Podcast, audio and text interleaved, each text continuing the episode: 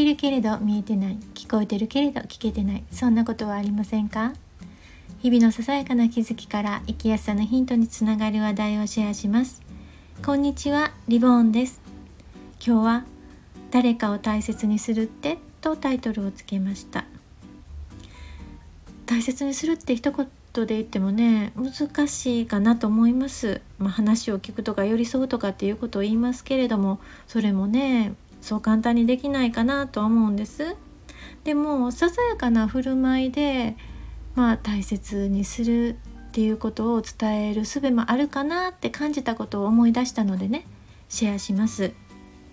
それは私が被害者支援の機関で相談を担当していた時のことです。何回か面談を済ませて、うん、その方と一緒にエレベーターにね、えー、向かう道々で彼女が「こういうことなかったです」みたいなニュアンスのことをおっしゃったんですね。で「えこういうえ何?」っていう感じで私は「え？っ?」て言ったらあの私がねその書類を渡すシーンがあったんですね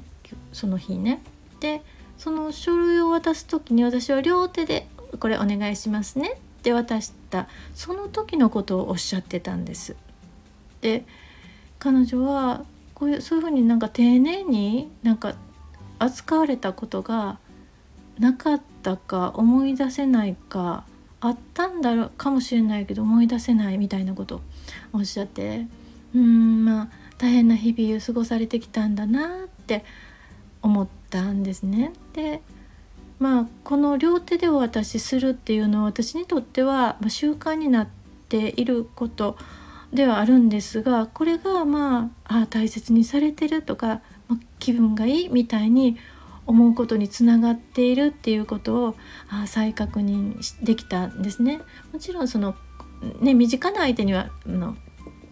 片手でもちろん渡しますちょっとしたものだったら全然片手で渡すこと全然多いんですけれどもそうなんだなって思ったんですね。そしてまあそれそう思った時にこう派生して思いついた思い出したことが、まあ、複数人でご飯を食べに行った時に最後にね